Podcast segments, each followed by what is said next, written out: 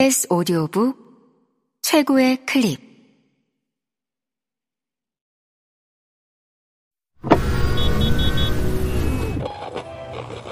KBS 오디오북.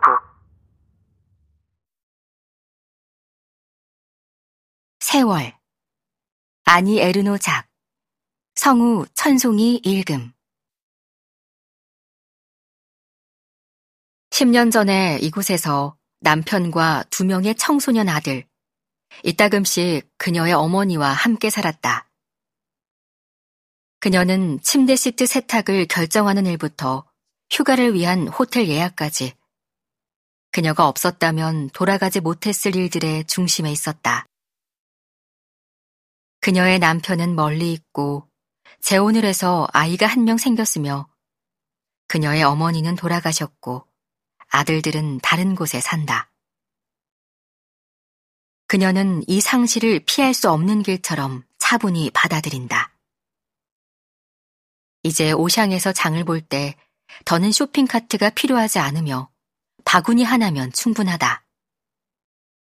그녀는 아들들이 집으로 돌아오는 주말에만 양육자의 위치를 되찾는다. 수업, 과제 같은 업무들을 제외하고는 개인적인 취향과 욕망, 독서, 영화, 전화, 편지, 사랑의 모험을 영위하는데 자신의 시간을 할애한다. 물질적인, 정신적인 끝없는 고민과 그녀의 부부 생활과 가정 생활을 규정하는 타인들에 대한 걱정은 이제 그녀에게서 멀어졌고 인도주의적인 이익에 대한 관심이 조금 더 가볍게 그 자리를 대신한다.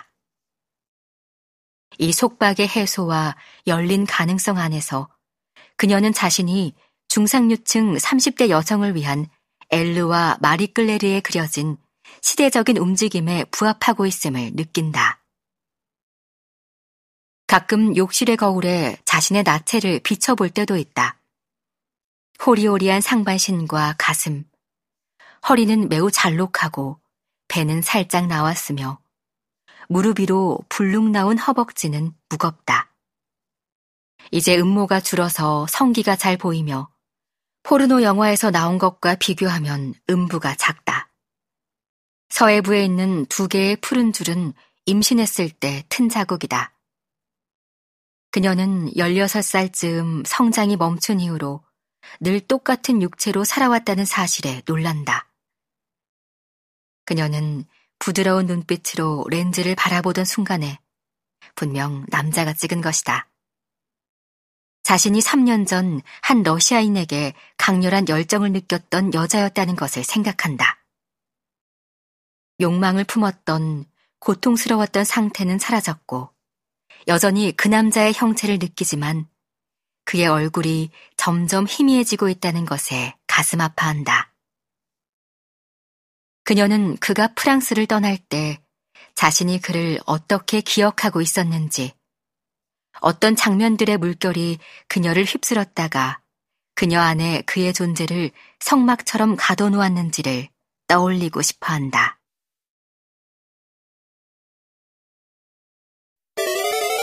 B S O D O 북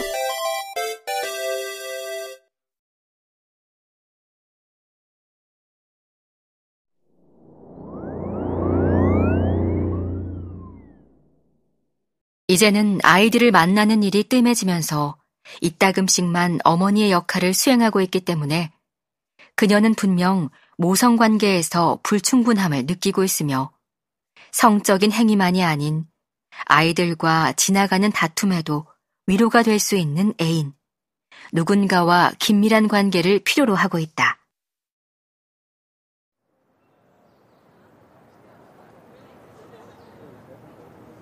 그녀가 주말에 만나는 젊은 남자는 자주 그녀를 지루하게 하고 일요일 아침에 Téléfoot을 보는 것으로 그녀를 짜증나게 하지만 그를 단념한다는 것은 매일의 행위들과 무의미한 사건들을 누군가와 대화하고 일상을 언어로 표출하는 일을 그만둬야 하는 것을 의미한다.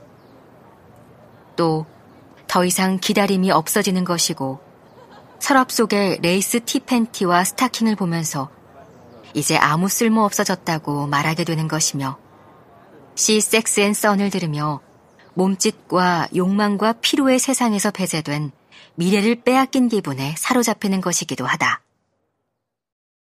이런 상상을 하면 그 순간 이 박탈감이 그녀를 마지막 사랑인 것처럼 그에게 맹렬히 집착하게 만든다. 생각해보면 그녀는 이 관계의 주된 요소가 적어도 그녀에게만큼은 성적인 것이 아니라는 것을 알고 있다. 그 남자는 그녀가 언젠가 다시 체험하게 될 것이라고 절대 믿지 못했던 것들을 다시 경험하게 해준다. 그가 그녀를 전보에 데려가서 밥을 먹을 때, 도어스를 틀어놓고 그녀를 맞이할 때, 그의 추운 원룸 바닥에 깐 매트리스 위에서 섹스할 때, 그녀는 학창 시절의 장면들을 다시 연기하는 이미 일어났던 순간들을 재현하는 기분을 느낀다. 더는 진짜는 아니지만 동시에 이런 반복이 그녀의 청춘에 첫 경험들에 의미는 없었지만 뜻하지 않게 일어나서 경악했던 처음이었던 것들의 현실성을 부여해준다. 지금에 와서 그것들이 더 큰 의미를 갖게 된 것은 아니지만 이 반복은 공허함을 채워주고 실현했다는 착각을 부여해준다. 그녀는 일기장에 이렇게 적었다. 그는 내게서 나의 세대를 빼앗아갔지만 그렇다고 내가 그의 세대에 속하게 된 것도 아니다. 나는 그 어떤 시간 속에도 없다. 그는 과거를 다시 살게 해주고 과거를 영원하게 만들어주는 천사다.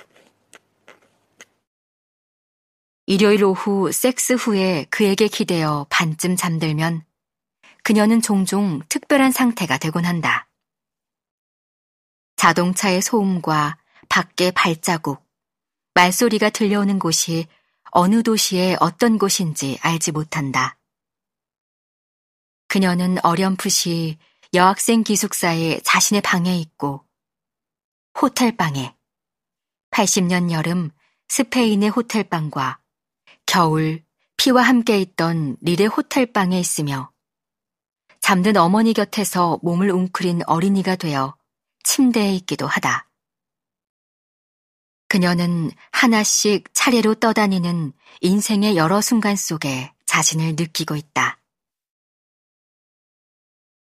그것은 그녀의 의식과 그녀의 육체를 사로잡는 낯선 본성의 시간이며 그녀였던 모든 존재의 형태들이 순식간에 되돌아오는 듯한 현재와 과거가 뒤섞임 없이 겹쳐지는 시간이기도 하다. 그녀가 이미 가끔씩 느껴본 적이 있었던 감각으로 마약으로 이런 감각을 느낄 수도 있겠지만 마약을 한 적은 없다.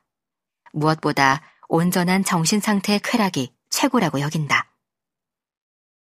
이제는 일종의 확장과 지연 속에서 그것을 포착한다. 그녀는 이 감각에 이름을 부여한다. 지우고 다시 쓰는 감각, 팔렘시스트. 사전적인 정의에 의하면 새로 쓰기 위하여 긁어서 지은 수사본이므로 완벽히 들어맞는 단어는 아니지만 그녀는 여기에서 그녀만을 위한 것이 아닌 모두를 위한 거의 과학적인 어쩌면 지식으로 쓸 수 있는 무엇에 대한 지식인지는 알지 못하지만 도구를 본다. 1940년부터 오늘을 살아온 한 여성에 대한 글을 쓰겠다는 그녀의 계획은 실현하지 못했다는 서름에 죄책감마저 더해져 점점 더 그녀를 붙잡는다. 분명 프루스트의 영향이겠지만 실질적인 경험을 토대로 계획을 세워야 할 필요를 느끼고 있으므로 그녀는 이 감각이 시작점이 되기를 원하고 있다.